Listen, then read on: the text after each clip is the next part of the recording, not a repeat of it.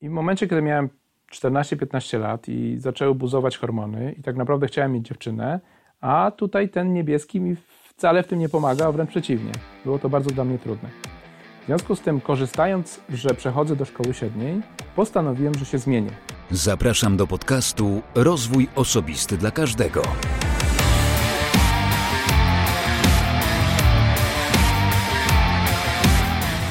Cześć, ja nazywam się Wojciech Struzik, a Ty właśnie będziesz słuchać 76. odcinka podcastu Rozwój Osobisty dla Każdego, który nagrywam dla wszystkich zainteresowanych świadomym i efektywnym rozwojem osobistym.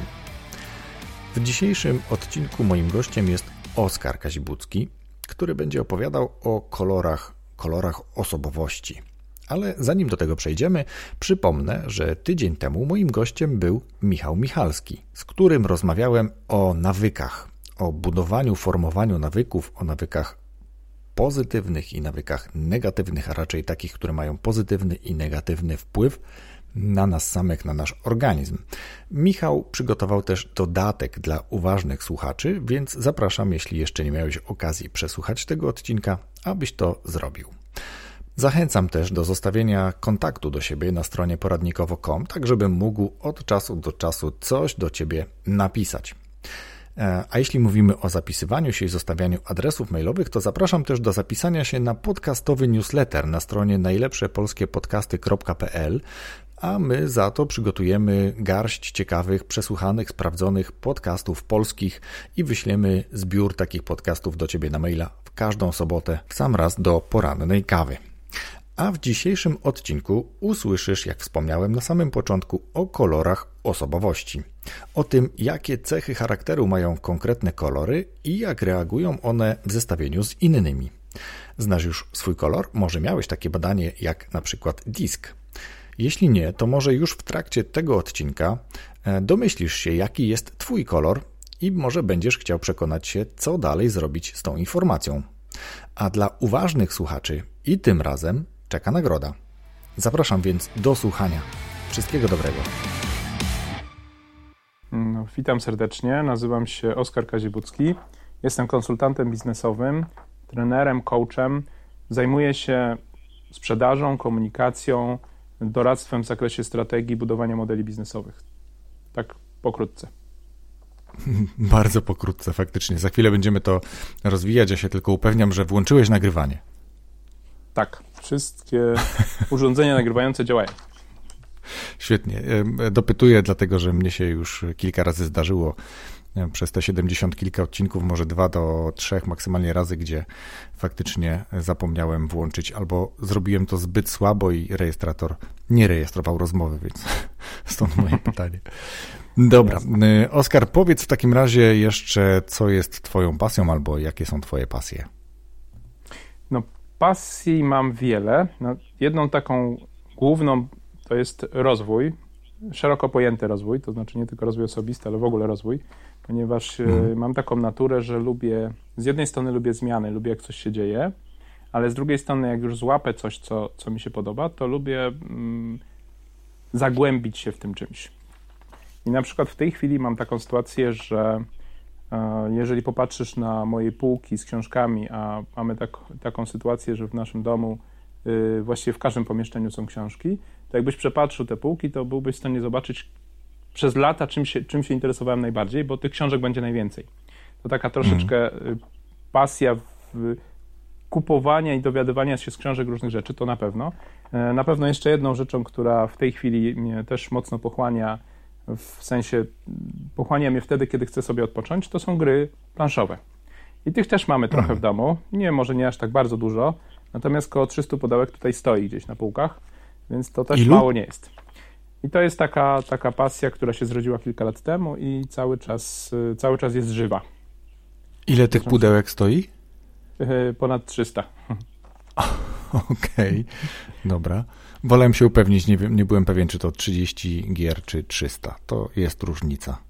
Taka drobna, tak. E, nie jest to jeszcze, jeszcze taki poziom do, wiesz, który który jest y, przesadzony mocno, ponieważ ja dobieram gry bardzo dokładnie, natomiast rzeczywiście też dużo czasu poświęcam na y, dobieranie tych gier, w sensie na słuchanie recenzji, na oglądanie przykładowych gier, żebym widział z czym, z czym się greje, czyli jaka, jaki jest, y, y, jaka jest, jakie są jej zasady, w jaki sposób ona działa, dlatego że lubię mieć różne gry. I to dlatego też bardzo dokładnie są wybierane. Mam tutaj gry z, no, najróżniejsze, jak przychodzą do mnie znajomi, a często to są, y, to są znajomi, którzy mm, nie grają, to mam gry mhm. właściwie dla każdego. Jeżeli wiem, jaki, jaka osoba jest mniej więcej z charakteru, albo co lubi, czego nie lubi, jeżeli nigdy nie grała, to, to jak tutaj do nas wstąpi, to na pewno w coś zagra i na pewno ją wciągnę. Kwestia jest tylko mhm. dobrze dobrać grę. To wiesz co, to mam od razu takie pytanie, zupełnie jest poza tematu, o którym za chwilę będziemy rozmawiać, ale skoro masz 300 gier na półce i e, jesteś taki mocno skoncentrowany na tych grach planszowych, to zapewne znasz e, takiego mm, chyba youtubera, tak mogę o nim powiedzieć, Baniak Baniaka. Baniak Baniaka tak znam, choć częściej mhm. słucham e, takiego pana jak Gambit z Gambitu, Gambit TV albo ty, mhm. Game Trolle. To są takie, takie dwa podcasty, które słucham najczęściej, przy czym opinią, bardziej, bardziej opiniotwórczy dla mnie jest y, Gambit, ponieważ on okay. bardziej lubi takie gry, jak ja lubię. To wiesz co, to jeszcze pociągnę dalej, bo mnie bardzo to fascynuje i absolutnie nie, nie próbuję tutaj z nikogo szydzić, tylko próbuję zrozumieć, E, tak jak ty masz jakieś takie rzeczy, które próbujesz zgłębić, tak mnie po prostu interesuje to. Mm, przez dwie godziny, tak jak obserwowałem e, Baniaka, to tam mniej więcej takie godzinne, dwugodzinne filmy ma na YouTubie, gdzie z przyjaciółmi, ze znajomymi gra właśnie w gry planszowe mm, i udostępnia później takie nagranie. To jest e, coś, co pomaga nauczyć się grać w tą grę, czy jakby podnosić swoje kompetencje związane z, z tą grą? O co chodzi w takim dwugodzinnym filmie podczas którego gra się? Wiesz co, jeżeli oceniam grę, którą chciałbym kupić i mam na nią wydać określone pieniądze, a to są, to dzisiaj, jeżeli mówimy o grach, no to to są wydatki od 60 do nawet 2000 zł za sztukę, bo to tak wygląda. Mm. Więc no teraz jest na przykład taka, taka przedsprzedaż gry, która jest grą przygodową i jakbyś chciał kupić całą z do, dodatkami, to jest około 2000 zł. Mm. Więc y, w momencie, kiedy ja wydaję na gry trochę w ciągu miesiąca, to wolę sobie sprawdzić, jakie, jakie te gry są. I w pierwszej kolejności patrzę na recenzję, patrzę na tak zwane topki, czyli patrzę, które gry najczęściej trafiają na topki u różnych recenzentów. Mm, potem jest element, y, słucham na przykład przepisów albo ściągam sobie instrukcje i czytam i sam wyciągam wnioski, czy ta gra może mi się podobać, czy nie.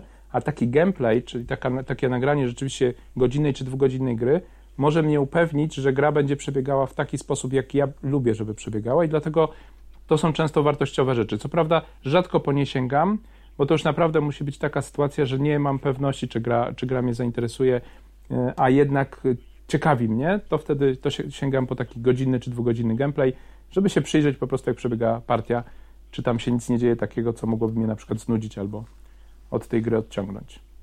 Super, no to wiele mi wyjaśniłeś tak naprawdę. Mm, ja sam nie jestem może jakimś wielkim fanem i gier nie mam pewnie ze trzech nawet w domu, głupio się pewnie przyznać do tego, no ale y, mam znajomych, którzy grają i coraz bardziej mnie to interesuje. Może kiedyś faktycznie też na mojej półce oprócz książek pojawią się gry. ale no. do rzeczy, bo mieliśmy dzisiaj rozmawiać y, o tym, co jest twoją, twoim takim y, konikiem ze strony również zawodowej, o rozwoju, ale przy okazji albo przy pomocy określania mm, typów osobowości i trochę o tym byśmy porozmawiali, żebyś najpierw mhm. przybliżył słuchaczom w ogóle, co to jest za metoda i e, czym są w ogóle typy osobowości według tej, moto, tej metody. Tak pokrótce, bo później myślę, że sobie trochę rozwiniemy co po niektóre mhm. kolory. Jeżeli chodzi o mm, podziały osobowości, no to jest ich, jest ich trochę, natomiast ja korzystam z y, podziałów osobowości tak zwanego dysku, y, który dzieli osobowości na cztery typy główne i jeżeli chodzi o typy zachowań później dalej, jest ich 20, czyli są różne połączenia tych czterech, y, dwuskładnikowe lub trzyskładnikowe i to powoduje, że mamy łącznie 20 różnych profili.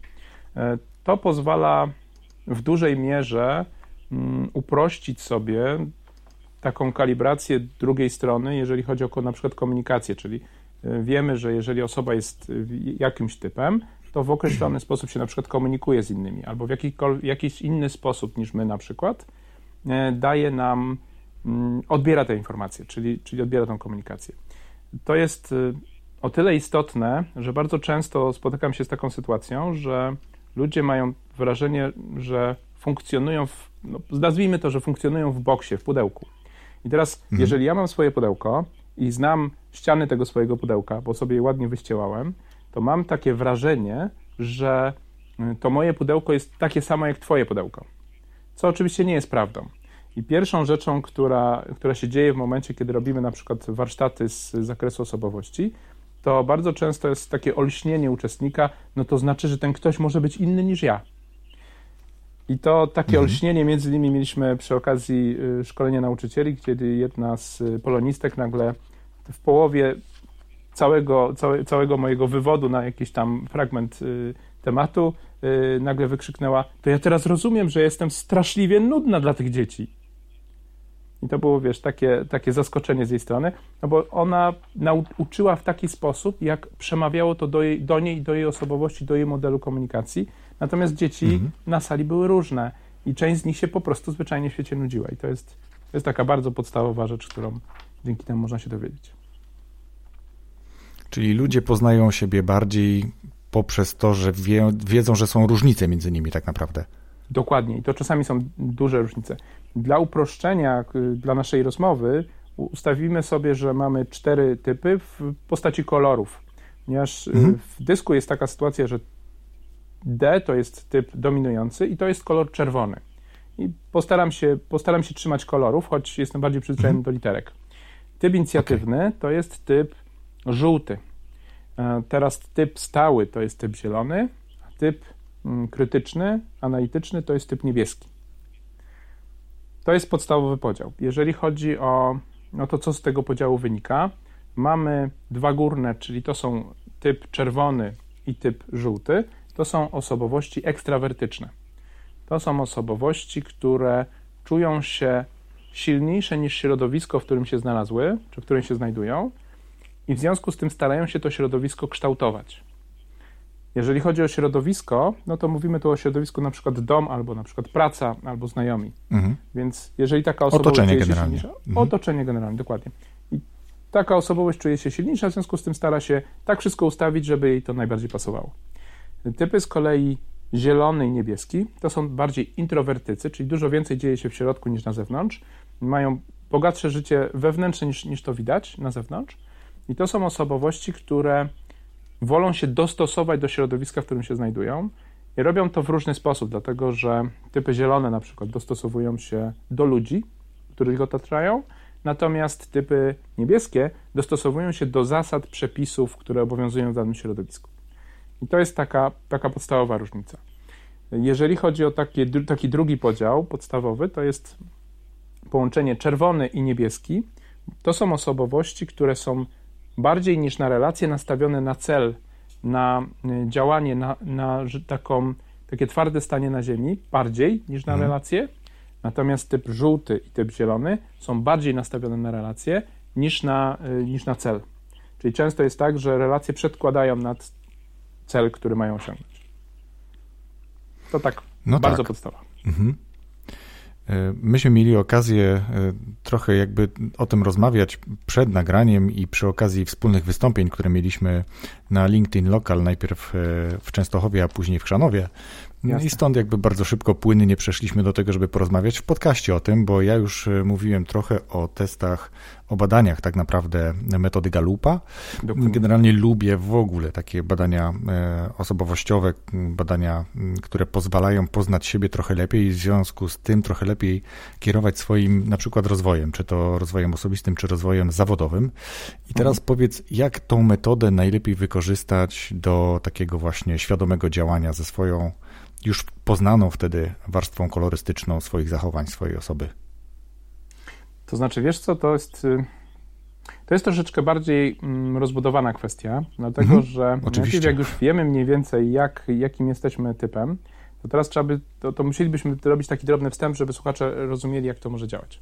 Jeżeli mhm. mamy ten podział na cztery typy, to to jest bardzo uproszczony podział, dlatego że typów, które mają jeden tylko składnik, na przykład są tylko czerwone, tylko żółte, tylko niebieskie albo tylko zielone, to są Mm, to jest mniej więcej 2% populacji. W Polsce trochę mniej, bo to jest w Polsce powiedzmy, że no, jest to troszeczkę powyżej procenta takich czystych typów. Dlaczego, dlaczego mówię czystych typów? Dlatego, że każdy z nas może mieć w sobie każdy z tych czterech, y, y, każdy z czterech typów, tak, jakby wewnątrz, ale w różnym procencie. To, co bierzemy pod uwagę, żeby określić osobowość czy określić profil zachowań, to są wszystkie te, te czynniki, które są powyżej 50%, czyli które bardziej wpływają na nasze zachowanie na co dzień. Typ czysty mhm. to jest taki typ, który jest, który jedną, jeden z tych czynników, powiedzmy czerwony, ma na poziomie od 80 do 100, natomiast wszystkie pozostałe nie przekraczają 20. I to jest ten, to jest rzadkość, duża rzadkość. Najczęściej jesteśmy typami złożonymi, czyli na przykład mamy czerwony i żółty, albo czerwony z niebieskim, albo mamy y, żółty z y, zielonym, albo mamy trzy części, które nas oddziałują. I stąd no jest to trochę bardziej skomplikowane. Następną rzeczą, która tutaj też nam trochę komplikuje sprawę, jest to, że w zależności od środowiska możemy się zachowywać różnie, inaczej. I powiedzmy, jeżeli mamy osobowość czerwoną, to są często osobowości działające szybko, szybko dążące do celu, często mhm. wybuchowe, ponieważ on, one mm, nie rozumieją na przykład tego, że ktoś nie działa, a poza tym bardzo szybko mm, starają się wypowiedzieć to, co im się nie podoba. I robią to wprost. Robią to często przez rozkaz. I to jest osoba, może być taka sytuacja, że ta osoba jest czerwona na przykład w pracy, świetnie się znajduje w, przy rozwiązywaniu problemu, świetnie się znajduje jako taki przywódca nadający wizję wszystkim pozostałym, ciągnący innych za sobą. Natomiast przychodzi do domu i ponieważ chce odpocząć, to w środowisku domowym z kolei wchodzi w taki element na zasadzie dobra, nie musimy nic zmieniać, fajnie jest być z przyjaciółmi, fajnie jest być blisko, niekoniecznie musimy, musimy robić coś nowego, mm, dobrze się trzymać już takich utartych nawyków, utartych przyzwyczajeń. Bardzo często też mm, w stosunku do swojego partnera staje się bardziej uległy, bardziej słucha niż, niż rozkazuje. Czyli mm. mamy dwie skrajności w jednym człowieku, dlatego że zmieniliśmy środowisko. Więc to dlatego, wiesz, może to być tak, że na przykład w pracy jesteś, y, powiedzmy, taki czerwony, dominujący i to ci pasuje, a na przykład w domu to, że stałeś się zielony, no to już na przykład chciałbyś przepracować. Albo odwrotnie, bo na przykład w pracy to, że mm, jesteś bardziej uległy i bardziej słuchasz niż niż rozkazujesz, a na przykład zostałeś awansowany na kierownika, no to zaczyna ci przeszkadzać, a na przykład w domu bez problemu jesteś dominujący. I, i teraz trzeba by troszeczkę popracować nad tym, żeby przestawić dwa środowiska, żeby mhm. je zamienić miejscami. To się da zrobić. Kwestia świadomości, w jakim środowisku jaki jestem. Nie wiem, czy nie zamieszałem za bardzo. Myślę, że nie. Znaczy, dobra, myślę to też takie pojęcie bardzo subiektywne, dlatego że ja jestem po lekturze kilku książek, które bardzo mocno odnoszą się właśnie do tej warstwy kolorystycznej naszych osobowości, mhm. E, do których też pewnie chętnie później odeślemy słuchaczy, bo na końcu zwykle pytam swoich gości o to, jakie książki polecą, Jasne. więc być może jedna z tych e, to będzie właśnie taka, która e, trochę więcej o tych kolorach jeszcze powie. Ale ja Jasne. myślę, że tutaj też jest ważne to, żeby powiedzieć, że no, trochę dobra, trochę nawiążę do, do tego, co było w jednej z tych książek, że na przykład w, w momencie, kiedy zespoły składają się z tych różnych kolorów, to jest taka wersja, wydawałoby się, no nawet nie wydawałoby się, to jest wersja taka, która będzie najbardziej optymalna, oczywiście w zależności od tego, jak te siły się rozkładają i pewnie to jest jakby twoje zadanie jako trenera, żeby mm, z jednej strony uświadomić takie zespoły, że coś takiego w ogóle istnieje, a później pomóc im zrozumieć, dlaczego niektóre osoby zachowują się inaczej niż my byśmy sobie na przykład tego życzyli, tak? Albo inaczej Aha. reagują na nasze zachowania. Dokładnie. To naprawdę wiele wyjaśnia, jeżeli zespół nagle poznaje swoje E, różne odmienne typy osobowości i wie, z czego to wynika. Mm, jakbyś powiedział z jednej strony, jaki to ma e, wpływ e, na właśnie zespół, a z drugiej strony, no dobra, nie będę rozbudowywał pytania. Jak to dobra. najlepiej wykorzystać w, w zespołach? Każdy z typów, każdy z typów, czy każdy z tych kolorów ma swoje plusy i swoje minusy. To znaczy ma rzeczy, które, które działają u niego lepiej albo gorzej. Jeżeli złożymy teraz zespół z każdego typu, czyli mamy wszystkie, wszystkie składniki, to każdy z tych składników jakby odpowiada za inne rzeczy. Żebyśmy to bardzo mocno uprościli. Typ czerwony to jest ten, który nadaje wizję cel i który kolokwialnie mówiąc ciśnie na to, żeby, żeby wykonywać zadania szybko i żeby robić. E, mhm. I to jest istotne z jego punktu widzenia. Natomiast to jest osobowość, która nie skupia się na szczegółach i nie lubi rutynowych, y, rutynowych zadań, nie lubi powtarzalnych rzeczy. W związku z tym potrzebuje kogoś, kto tą jego wizję zrealizuje w takim systemie rutynowych, powtarzalnych działań, które będą przez dłuższy czas robione. W związku z tym potrzebuje zielonych, bo to oni są w tym świetni. To są często te, te, kolory, osoby z przewagą tych kolorów, często są specjalistami w jakiejś określonej dziedzinie, ponieważ na poziomie nawyków i powtórzeń były w stanie do, doprowadzić do, do, perfekcji jakiś, jakiś fragment e, działania, który wykonują. Czyli mhm. Tak naprawdę czerwony potrzebuje zielonych, żeby zrealizować swoje cele. No ale żeby z kolei sprzedać te cele, żeby sprzedać ideę, żeby też atmosfera w pracy była odpowiednia, ale żeby przyciągnąć klientów, żeby, żeby przyciągnąć inne osoby, pociągnąć za sobą ludzi, jest potrzebny im żółty, który bardzo szybko nawiązuje relacje, jest mega kreatywny, te relacje nawiązuje też łatwo i to jest osobowość, która może, można powiedzieć, że jest w stanie sprzedać diabłu ogarek albo albo y, no, na polu sprzedać ziemię chłopu, który właśnie, którego to jest ziemia, bo, bo to są ludzie, którzy po prostu potrafią to bezbłędnie robić. Doskonale empatycznie rozpoznają odczucia innych i doskonale potrafią, potrafią sobie z tym radzić. Natomiast y, jak popatrzy się na tą trójkę, no to oni sobie świetnie poradzi, mm, będą mieli cel, będą wykonywać wszystkie zadania, będą ściągać ludzi, sprzedawać itd., tak itd. Tak Natomiast nie wezmą pod uwagę pewnych szczegółów. I tu, się, tu potrzebny jest im następny kolor, czyli kolor niebieski. To jest osobowość bardzo analityczna. To jest osobowość, która jest raczej introwertykiem zamkniętym, ale który mhm. lubuje się w różnego typu tabelkach, różnego typu porównaniach, e, różne rzeczy analizuje. I to jest też osoba, która w pierwszej kolejności przy takim styku podstawowym jest, e, często mówi, jeżeli rzucamy jakiś świetny pomysł, to nam powie, co nam się nie uda. Nie robi tego ze złej woli, tylko chciałaby, żebyśmy tak. uniknęli błędów. Więc ona jest w stanie nam powiedzieć, co, co może się nie udać, wykazać te wszystkie rzeczy, sprawdzić bardzo dokładnie, przeanalizować z różnymi badaniami, z różnymi właśnie analizami i przedstawia to na poziomie faktów. Dlatego wszystkie te cztery typy są nam potrzebne. Przy czym jest jeden drobiazg, który tutaj działa. Mianowicie mhm. typ czerwony i typ zielony to są przeciwieństwa. Typ niebieski i typ żółty to są przeciwieństwa.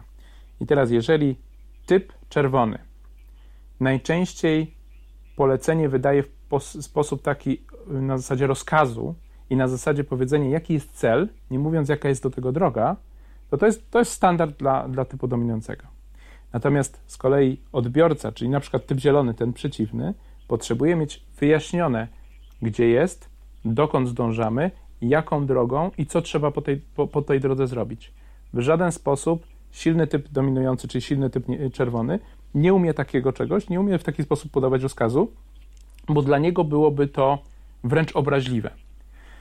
I tu mogę podać taki przykład naszego bliskiego e, przyjaciela, który kiedyś wrócił, e, przyszedł do nas i mówi, że no po prostu awansowali mu jakiegoś dyrektora i to jest jakiś totalny pi i tak dalej, i tak dalej, tak? To jest po prostu niemożliwe, żeby to, ten człowiek w nim zarządzał. Ja pytam się, no ale Marek, ale co się stało? O co chodzi? Co, co, tu, co, co jest nie tak, nie? Mówi, no wyobraź sobie, że przyszedł, ja tam pracuję 15 lat, ja te wszystkie rzeczy doskonale znam, a ten mi tłumaczy, że to jest taka, taki sprzęt, że mam to zrobić tak, tak i tak, żeby dojść do tego celu. Przecież ja to kurwa wiem, ja to wiem.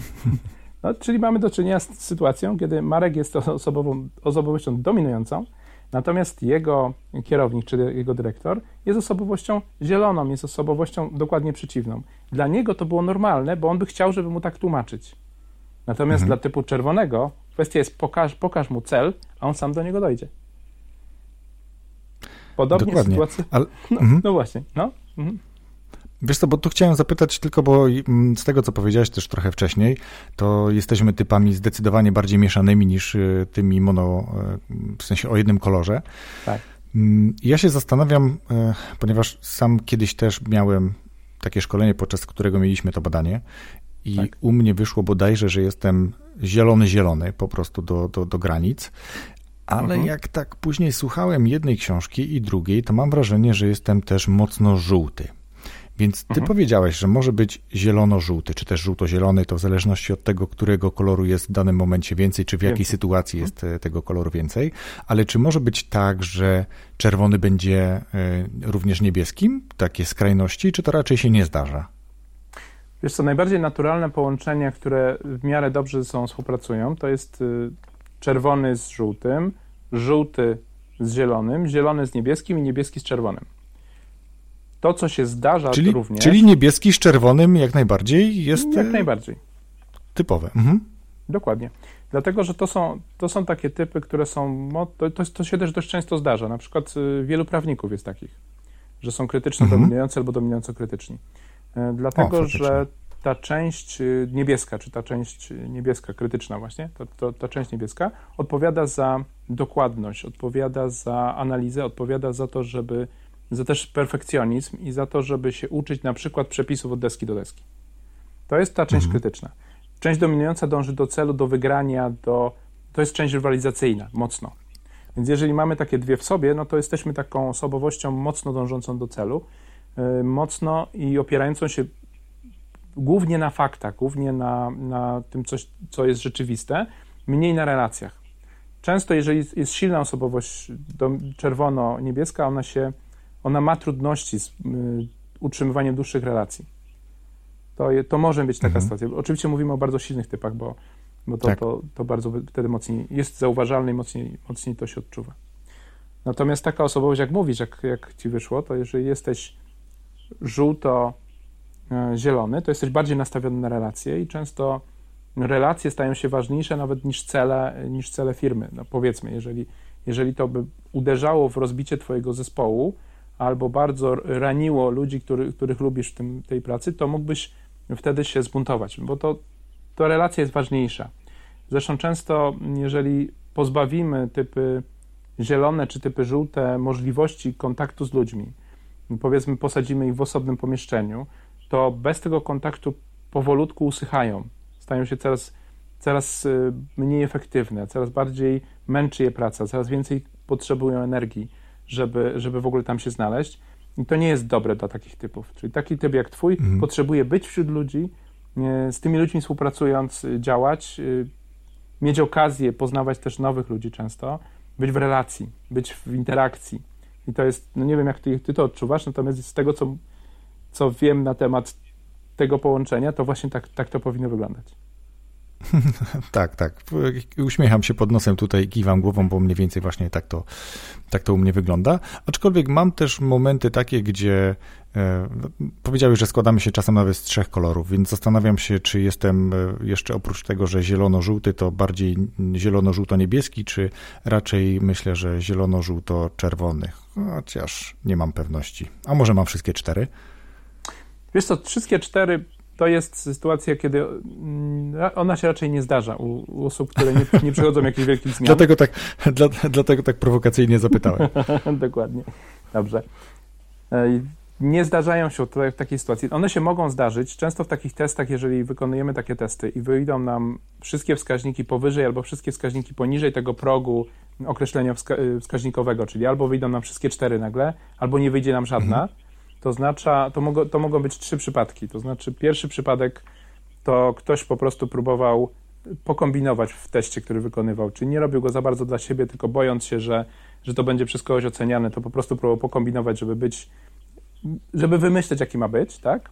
Mhm. I to jest pierwszy powód, który może się zdarzyć. Drugi powód to jest to, że przechodzi jakąś zmianę dla, w środowisku, dla którego to wypełniał i ta zmiana jest dość mocna.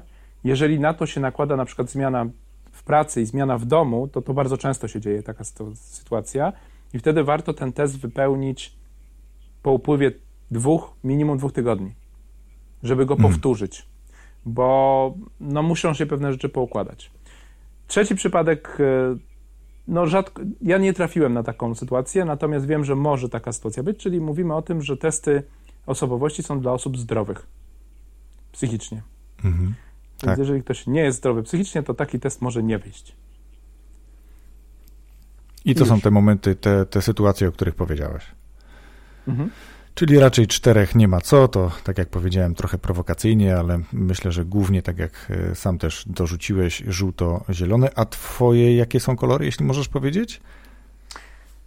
I tu mam, w zależności od środowiska, mam dwa zestawy. Zawsze mam, zawsze mam zestaw dwóch rzeczy, czyli mam zestaw niebieskiego i żółtego. On mi się powtarza we wszystkich środowiskach. A zaraz Ci mogę powiedzieć, z czego to wynika. A drugą rzeczą, to w, najczęściej w pracy zawodowo mi się załącza e, czerwony. Mhm. I on jest najczęściej. Natomiast w pracy coachingowej, jako, jak jestem coachem, to wtedy przeskakuje mi ten czerwony na zielony. To jest ta jedna sytuacja, w której, w której tak jest. Natomiast w wszystkich pozostałych jestem, jestem czerwono, żółto, niebieski. A dlaczego mówiłem Czyli... o tym, że. Mhm. No? Czyli jakby.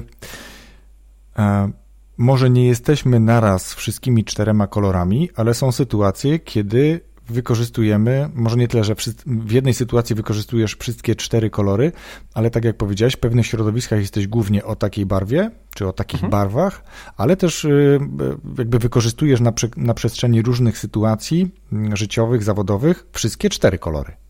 Tak, dokładnie tak. Mhm. Okay. To znaczy, to się, to się odbywa w ten sposób, że mm, opowiem trochę historii. To to może okay, to też może super. być fajne lubimy, lubimy historię. Opowiem na swoim przykładzie, żeby to było jeszcze, jeszcze, jeszcze fajniejsze. E, ja mhm. byłem urodzeniowo, czyli od, od dziecka, odkąd pamiętam, byłem mocno typem niebieskim. To się objawiało na różne sposoby. No między innymi taką, taką jedną rzeczą, którą pamiętam, to jak byłem mniej więcej w pierwszej klasie podstawówki, to lubiłem się bawić żołnierzykami. Ja rozukładałem wielką wojnę w środku pokoju i w strzelałem do, z jednej strony armii na drugą stronę armii za pomocą tam jakichś pistolecików. No i w którymś momencie zaprosiłem dwóch moich kolegów i rozłożyłem, oczywiście rozłożyliśmy tą wielką wojnę, pobudowaliśmy budynki, porozkładaliśmy żołnierzyki i w którymś momencie jeden z moich kolegów e, podszedł do jednego ze swoich żołnierzyków i, po, i wskazując palcem mojego żołnierzyka powiedział, tra ta ta ta, zabiłem cię. I to był moment, kiedy zapaliła mi się taka wielka czerwona lampka i mówię, nie, to tak się nie będziemy bawić. Jak trafisz, to dopiero wtedy możemy mówić o tym, że go trafiłeś. Jak trafisz za pomocą pistoleciku na przykład, albo jakiegoś tam innego, innego przedmiotu. W taki sposób nie możemy, nie możemy robić, bo to jest niesprawiedliwe. Czyli ja miałem już w głowie określony, bardzo skomplikowany scenariusz, który musiał być zostać spełniony, a on próbował go skrócić. I to dla typu niebieskiego jest bardzo trudne ponieważ jak są jakieś zasady, to się ich nie łamie. Mhm. I w ten sposób przestałem kolegów zapraszać na tego typu zabawy. To, był krótki, krótki, krótka piłka. Natomiast typy niebieskie też bardzo silne, a wtedy byłem bardzo silnym typem niebieskim, mają jedną rzecz, która jest dla nich bardzo trudna, to znaczy ten rozbudowany świat wewnętrzny nie jest uzewnętrzniany i bardzo często takie osobowości nie radzą sobie w relacjach i są mocno nieśmiałe. Mhm. I w momencie, kiedy miałem 14-15 lat i zaczęły buzować hormony i tak naprawdę chciałem mieć dziewczynę, a tutaj ten niebieski mi wcale w tym nie pomaga, a wręcz przeciwnie. Było to bardzo dla mnie trudne.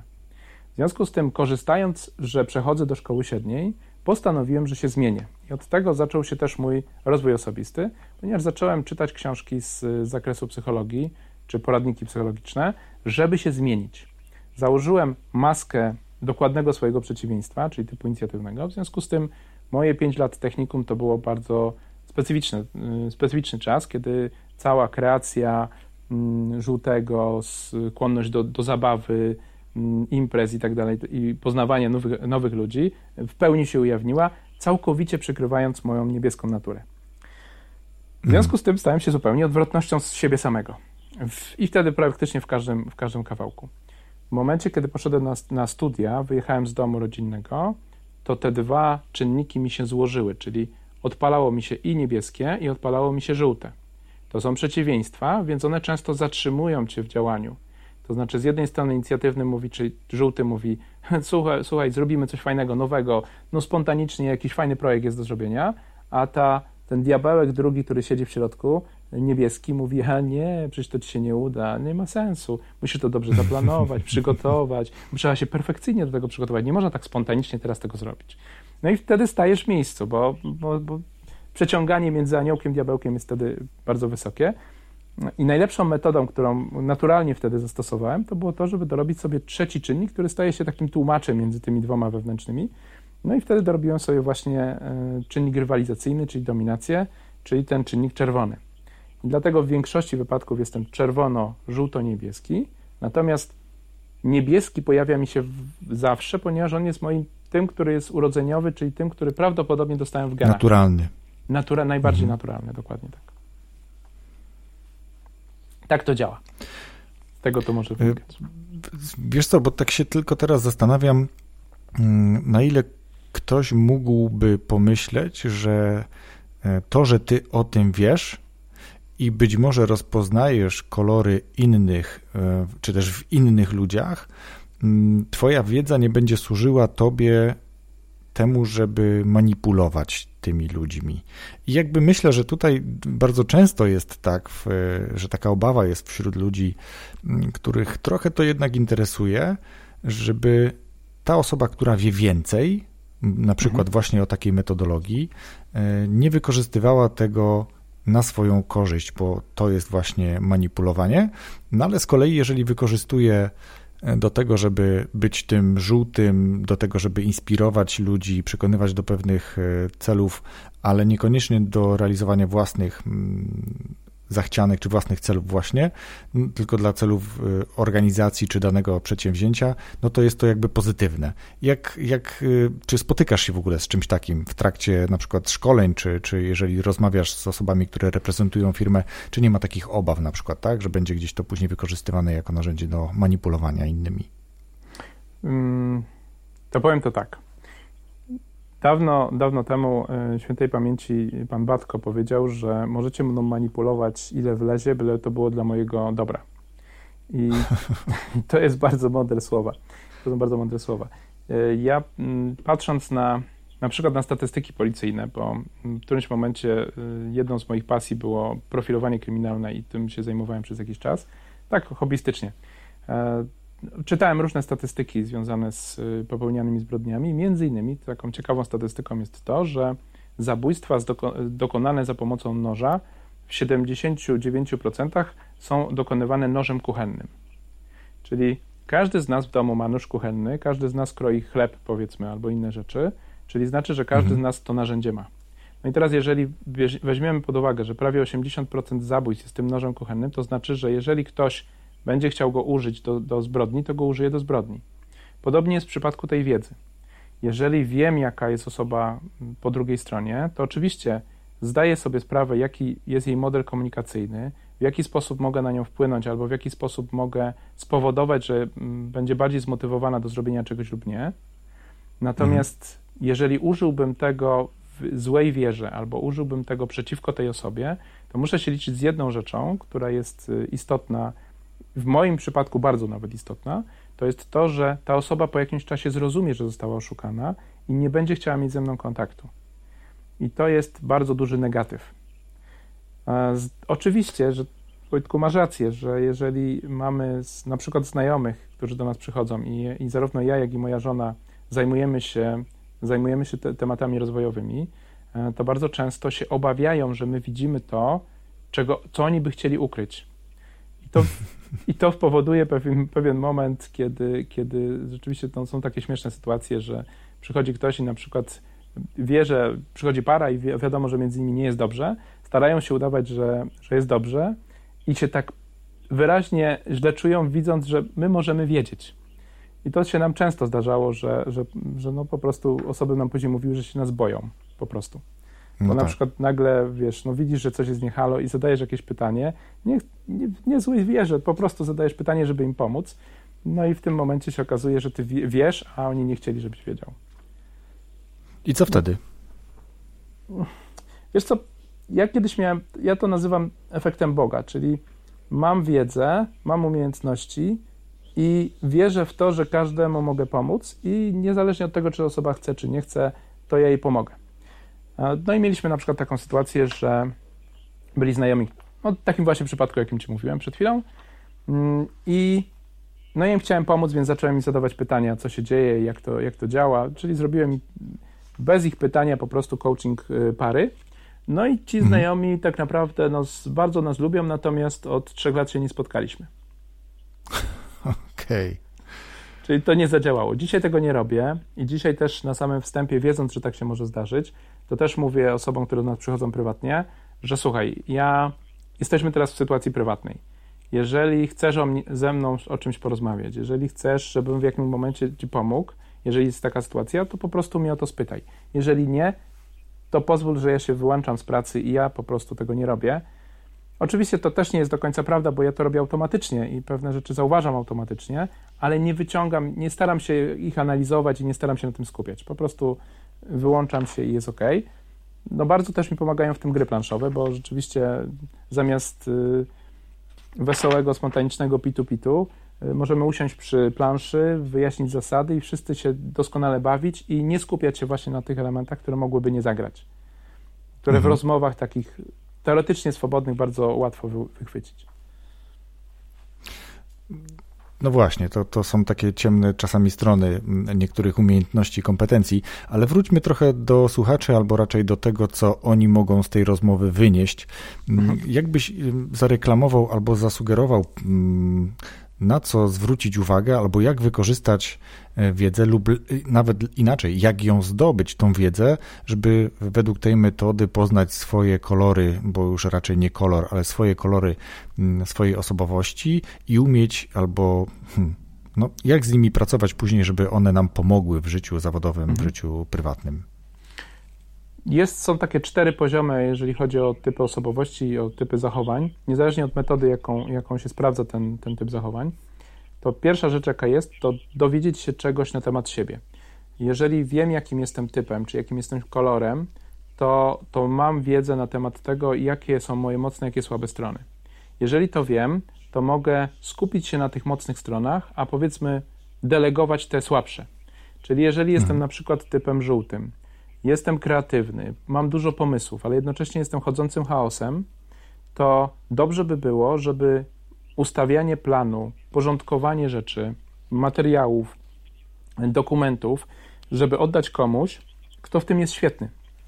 I tu mówimy na przykład o typie niebieskim, który będzie w stanie mi to wszystko zaplanować, poukładać, porozkładać wszystko na, na poszczególne segregatory itd., tak itd. Tak Czyli mhm, skupiamy mhm. się na tych silnych stronach, a delegujemy słabsze. Dobieramy sobie tak zespół i to mówimy o zespole w każdym, w każdym znaczeniu, czyli również w partnerstwie, w małżeństwie. Też możemy sobie wyznaczyć pewne rzeczy, które dla nas są słabsze i ta druga strona, partner nas tym może uzupełnić. I to jest zdrowa, zdrowe podejście. Rozwijać się na poziomie tego, co wiemy. Drugi poziom, który mamy, to jest ten poziom, którego mogą się ludzie obawiać, czyli ja dowiaduję się, czy wiem, jaka jest ta druga strona. Co, tego, co z tego może dla mnie wynikać dobrego?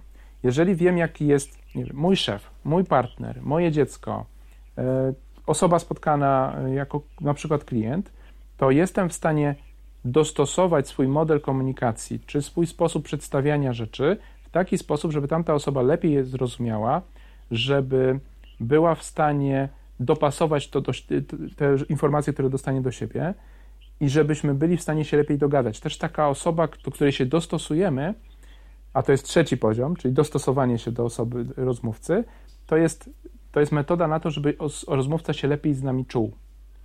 I tu mogę podać bardzo podstawowy, podstawowy przykład. Jeżeli mamy dwie osoby, które się lubią i które ze sobą rozmawiają yy, i rozmawiają o rzeczach, które wzajemnie ich ciekawią, to prawdopodobnie ich mowa ciała będzie bardzo podobna. Czyli będą bardzo podobnie się układały, jeśli chodzi o mowę ciała. Jeżeli zaś coś jest nie tak, to można zaobserwować, że jedna strona jest, ma mowę ciała na przykład posuniętą do przodu, a druga się odsuwa. Albo zupełnie inaczej ta mowa ciała gra. To jest fajna zabawa, jak sobie siedzisz, siedzisz na przykład w restauracji, obserwujesz pary przy stolikach i dobrze wiesz, kto ma się ku sobie, a kto właśnie się kłóci, mimo tego, że uśmiechają się, tego nie widać, tak? To można zauważyć, więc jeżeli ja jestem w stanie się dopasować, to ta druga osoba może się czuć przy mnie lepiej i dzięki temu łatwiej ta rozmowa będzie przebiegać. Będzie to po prostu przyjemniejsze dla obu stron. Więc to jest ten poziom. Następny poziom, czy czwarty poziom już zaawansowania, to jest moment, kiedy wiem już jaki jestem, nie bardzo mi to pasuje do sytuacji, w której się znalazłem albo do celu, który chcę osiągnąć, w związku z tym chcę z tym pracować. I to często wymaga dużo pracy, y, żeby zmodyfikować te swoje zachowania. Ja miałem, mam okazję pracować z takimi ludźmi. Jednym z takich dobrych przykładów jest menadżer, który miał, ma przejąć, y, miał przejąć wtedy, kiedy zaczynaliśmy, miał przejąć, dzisiaj już przejął, miał przejąć rolę prezesa spółki. I teraz mhm. sytuacja jest taka, że to był typ silnie zielony. Współgrający z grupą, raczej uległy, raczej reagujący na osoby takie bardziej agresywne wycofaniem. I jako prezes miał przejąć spółkę, gdzie dyrektorami byli w większości czerwoni. Jeżeli jako zielony przejąłby spółkę y, jako prezes z czerwonymi dyrektorami, to prawdopodobnie by sterowali nim jakby chcieli i tak naprawdę na poziomie sporów on by zużywał masę energii, byłby wypalony po dwóch, trzech latach maksymalnie. W związku z tym zgłosił się do mnie i mówi: Słuchaj, ja muszę z tym popracować. I żeby zmienić jego zachowanie w pracy, pracowaliśmy nad tym półtorej roku. Zmieniło się, dzisiaj jest dominujący mocno w pracy.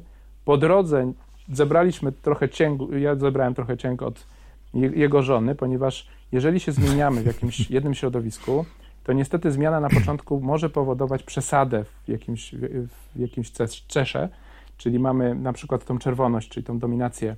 W jego przypadku na początku była przesadzona i ona przeniosła się na inne środowiska.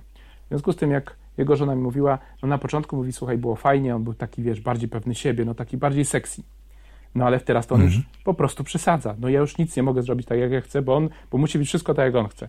I nie ma po prostu opcji, nie mogę się z nim dogadać, to jest w ogóle przesada. Ja mówię, spokojnie, spokojnie, poczekaj. On teraz jeszcze 2-3 miesiące musi mieć tą przesadę, a potem to wszystko wróci do normy i popracujemy nad tym, żeby on odciął pracę od domu i żeby w domu znowu, żebyś miała tego troszeczkę polepszoną wersję tego swojego męża dotychczasowego, a w pracy to on już będzie zupełnie inny.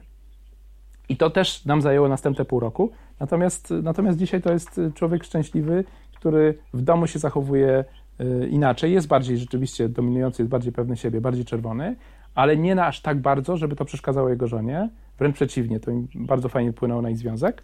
A z drugiej strony doskonale radzi sobie z dyrektorami czerwonymi, ponieważ jest bardziej czerwony niż oni w tej pracy.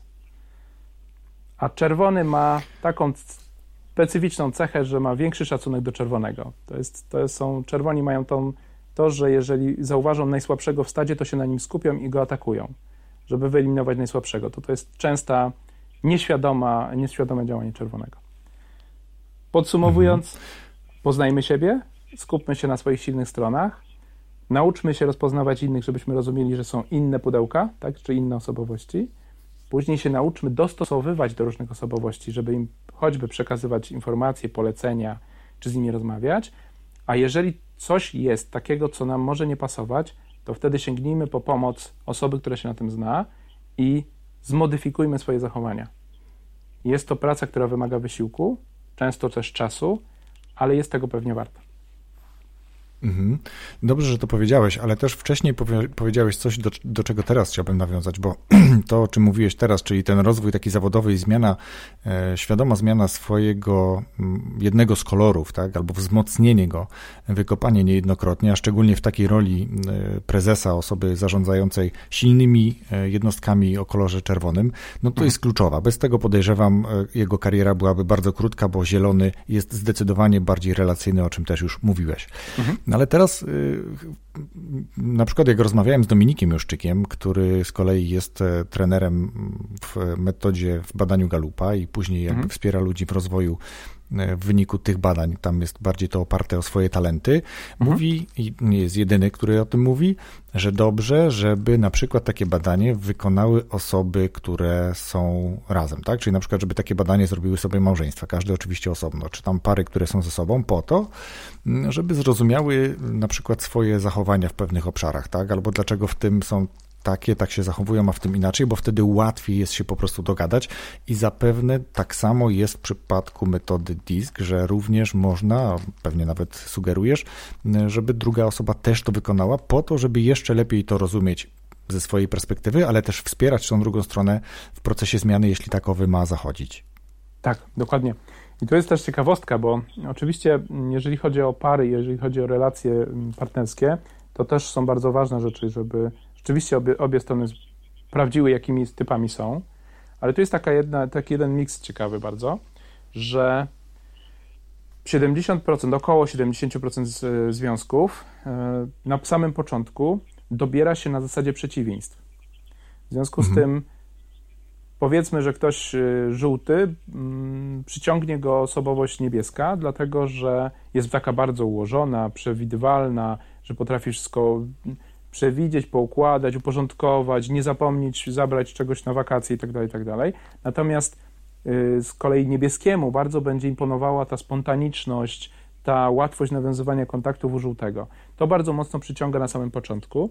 Natomiast po kilku latach związku bardzo często staje się tym elementem, który powoduje problem i który powoduje, że ludzie się ze sobą rozchodzą. I to jest taki trochę paradoks, bo, mm, no bo jeżeli większość związków tak ma, to znaczy, że bardzo wiele związków ma problem po jakimś czasie. I nad, mhm. jeżeli sobie z tego zdajemy sprawę, jacy jesteśmy, i potrafimy sobie z tym popracować troszeczkę, i potrafimy sobie, obie strony będą chciały się dowiedzieć, i obie strony będą chciały się dostosować albo zrozumieć, to będzie nam łatwiej zbudować związek, który może być złożony z dwóch przeciwieństw, a jednocześnie być, y, znaleźć sobie takie wspólne pole, na którym po prostu doskonale się rozumieją i rozbudować tak naprawdę, czy poprawić jeszcze, jeszcze swoje relacje y, bardziej niż, niż to, co było na początku. To, to jest bardzo, bardzo istotne. Zresztą bardzo Świetnie, często... czyli zachęca... No. Mhm. No, bardzo często też dzieci, czyli... tak sobie trochę wchodzimy słowo, ale bardzo często też dzieci uzupełniają nasze, nasze braki, jeżeli chodzi o taką parę, bo bardzo często dzieci będą mm, tymi osobowościami, których brakuje w tym związku, tak? Czyli jeżeli powiedzmy, że uznalibyśmy, że mamy, spotkały się dwa e, skrajne typy jednoskładnikowe, żółty i niebieski, to prawdopodobnie w którymś momencie dzieci będą się starały dostosować, żeby trochę się znalazło tam czerwonego czy, czy zielonego. Oczywiście mówimy o sytuacji hipotetycznej, bo większość, jak rozmawialiśmy wcześniej, to są dwu, trzy składnikowe osobowości, więc, więc tam pewnie mhm. można to między, w partnerstwie już, już się to może zdarzyć niekoniecznie dzieci się muszą dostosować. No tak, no dzieci zwykle się muszą dostosowywać, ale to w innej zupełnie kwestii. E, wiesz co? Ja generalnie w ogóle zachęcam wszystkich do tego, żeby zrobili sobie lub robili sobie e, różne testy osobowościowe. Może niekoniecznie powtarzali ten sam, ale żeby mhm. zbadali sobie na przykład e, właśnie jaką mają, e, jaki mają silny kolor dominujący, czy jakie mają kolory, jeżeli chodzi o ich osobowość.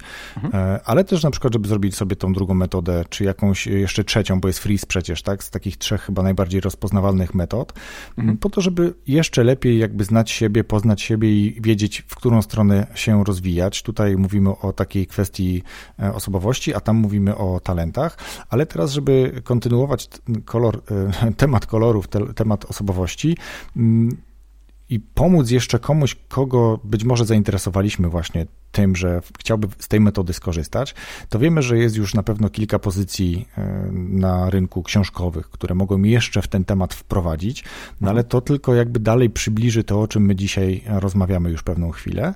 Mhm. A tak naprawdę ostatecznie, no to musi się odbyć chyba przecież taki test, takie badanie, tak? Nie da się samemu chyba zrobić tego, to raczej ktoś to powinien poprowadzić, czy jestem w błędzie? To znaczy, można znaleźć na pewno uproszczone testy w sieci, często też darmowe, y, które można sobie wykonać samemu. Jedna, jedna z rzeczy, którą, która jest w tych testach y, trudna, to jest to, że musimy często wybrać konkretne cechy, jacy, jacy jesteśmy, i tutaj często zdarza się, że no łatwo nam jest podkoloryzować, tak dla samych siebie. Ego nam mhm. podpowiada, że możemy być tacy i to, to sobie zaznaczymy, a tak naprawdę tacy nie jesteśmy.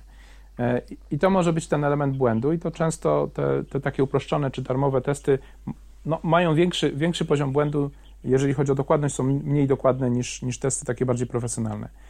Jeżeli mhm. chodzi o testy profesjonalne, jest ich dużo, tak jak sam powiedziałeś, jest ich wiele metod.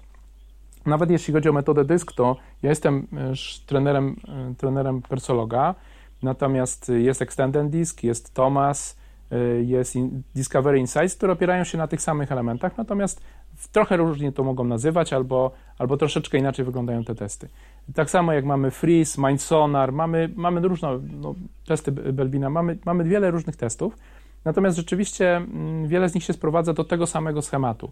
Ja zresztą w którymś momencie zastanawiałem się nad tym, że, że być może jakby tak to chcieć bardzo mocno uprościć. Oczywiście no tu tu przyjmijmy, że to bardzo upraszczam i to, to, jest, y, to jest taka dla, dla łatwiejszego wytłumaczenia może tak że jeżeli bierzemy mhm. pod uwagę klasyczny podział na cztery typy osobowości, czyli mamy do czynienia z cholerykiem, sangwinikiem, flegmatykiem i melancholikiem, e, no to to mamy cztery typy, czyli mo możemy mieć równie dobrze cztery kolory, możemy mieć y, podział na D i SK i tak dalej, i tak dalej. Bardzo wiele mm, testów osobowości właśnie mierzy na zasadzie czterech typów. Drugą częścią, która, która też jest ciekawa, która też powstała już dawno, dawno temu, to jest Enegram, który, który opiera się na większej ilości y, elementów, na większej ilości testów i też część testów dzisiejszych, współczesnych jest troszeczkę przerobioną wersją i też mierzy dokładnie tyle samo, tyleż samo typów. Tam jest, o ile pamiętam, 9, nie chciałbym, to, to teraz trochę, trochę muszę sobie przypomnieć, natomiast wydaje mi się, że tam mhm. jest 9 typów, więc też wiele testów współczesnych też bada 9 typów.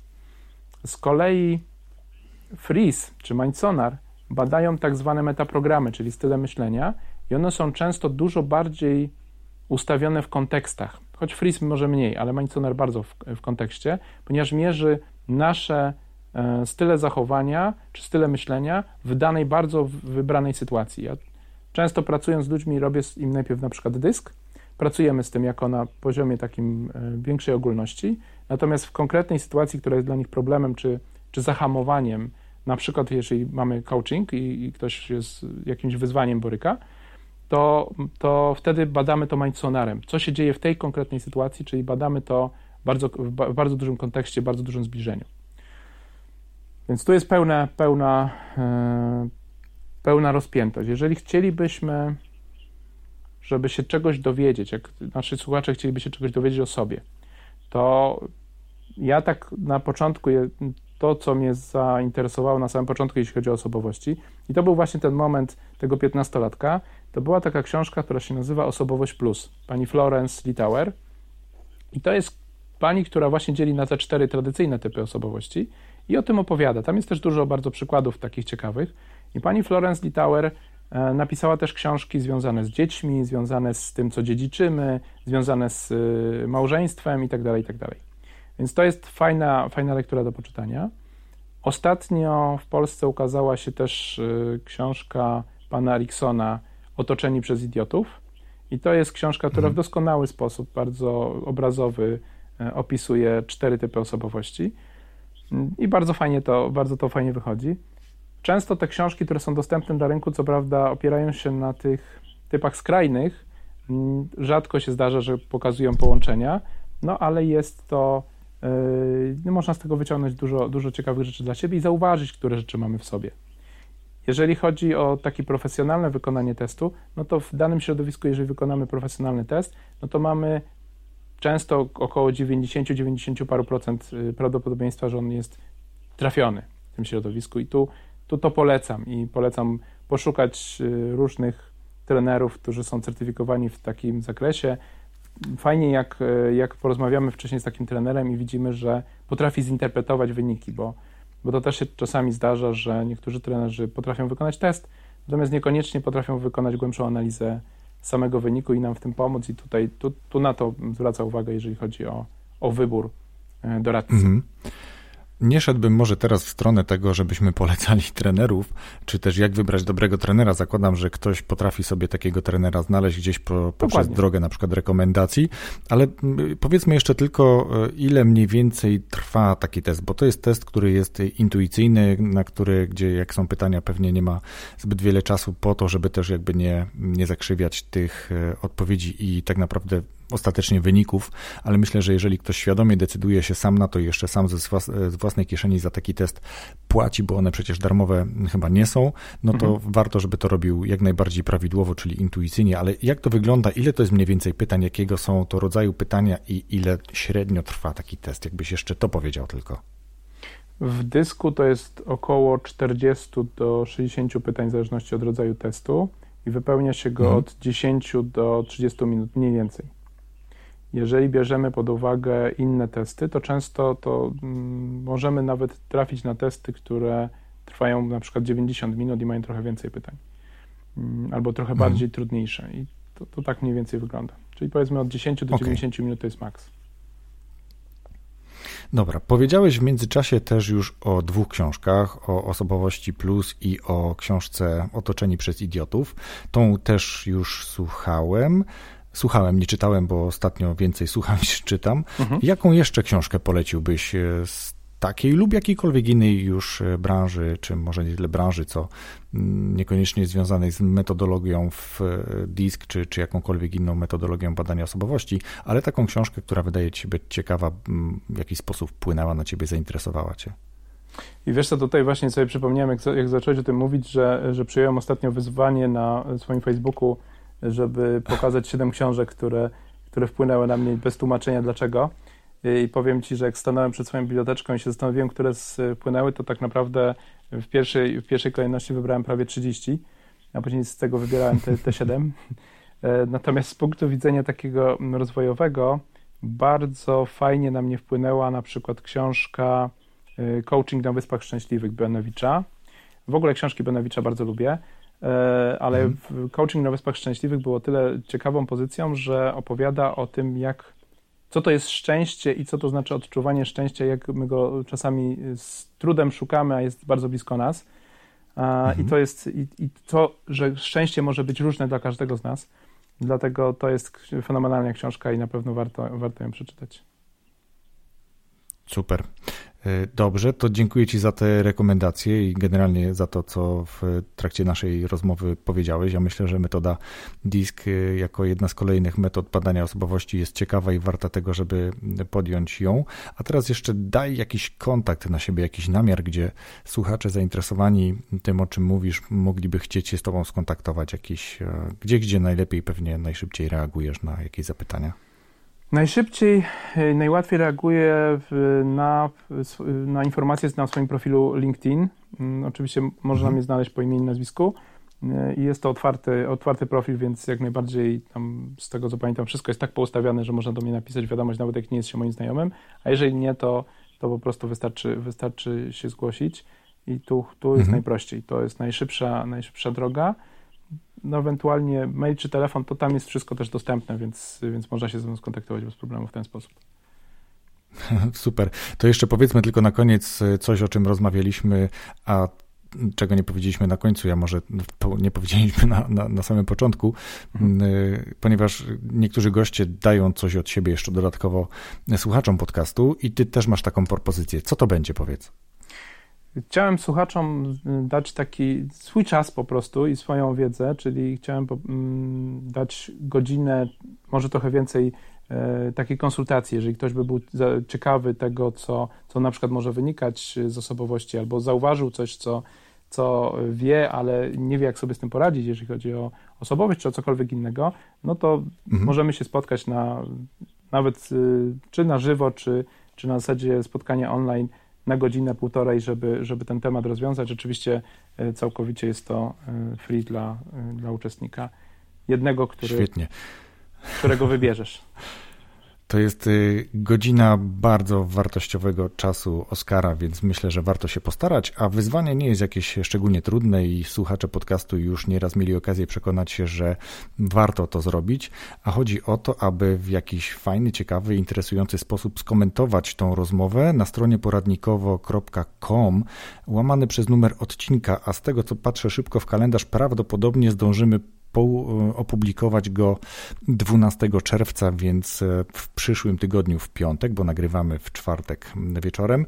Więc to, e, drodzy słuchacze, skomentujcie na przykład swoje doświadczenie z jakąś metodą badania osobowości, czy to właśnie z, z diskiem, frisem, galupem, o tym, o czym opowiadał Oskar, a najciekawszy, najbardziej interesujący komentarz wybierzemy wspólnie z Oskarem i ta osoba właśnie będzie miała taką możliwość godzinnej, czy nawet Oskar powiedział więcej niż godzinnej, jeśli będzie taka potrzeba, porozmawiać po to, żeby zgłębić jakieś swoje pytania dotyczące na przykład właśnie metodologii według DISK. Tak? Dokładnie tak, albo jeżeli będzie miała na przykład jakąś chęć y, dowiedzenia się, co należy zrobić e, w jakimś kontakcie z kimś, albo co należy zrobić dla własnego rozwoju, albo dlatego, żeby lepiej wykorzystać swoje silne strony. To jak najbardziej. Rozwój osobisty dla każdego.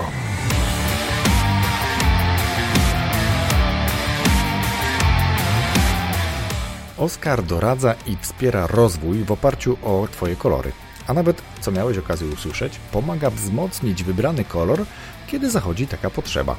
Zachęcam do komentowania tego posta, wpisu na stronie poradnikowo.com łamane przez RODK76. Dziękuję też patronom za wsparcie, pytania i wkład, jaki wnosicie w budowanie i rozwijanie tego podcastu. Bardzo dziękuję Arturowi, Michalinie, Zbyszkowi, Krzyśkowi i Wiktorowi oraz pozostałym patronom, którzy woleli pozostać anonimowi. Jeśli i Ty chcesz mieć wkład w kształt i formę podcastu, to serdecznie zapraszam do przyłączenia do Wesołej Gromady Patronów. Wystarczy, że wejdziesz na stronę patronite.pl łamane przez RODK i wybierzesz dogodny dla siebie próg wsparcia. A za wysłuchanie tego odcinka gorąco dziękuję i zapraszam do wysłuchania kolejnego, który już za tydzień w piątek. Wszystkiego dobrego i do usłyszenia.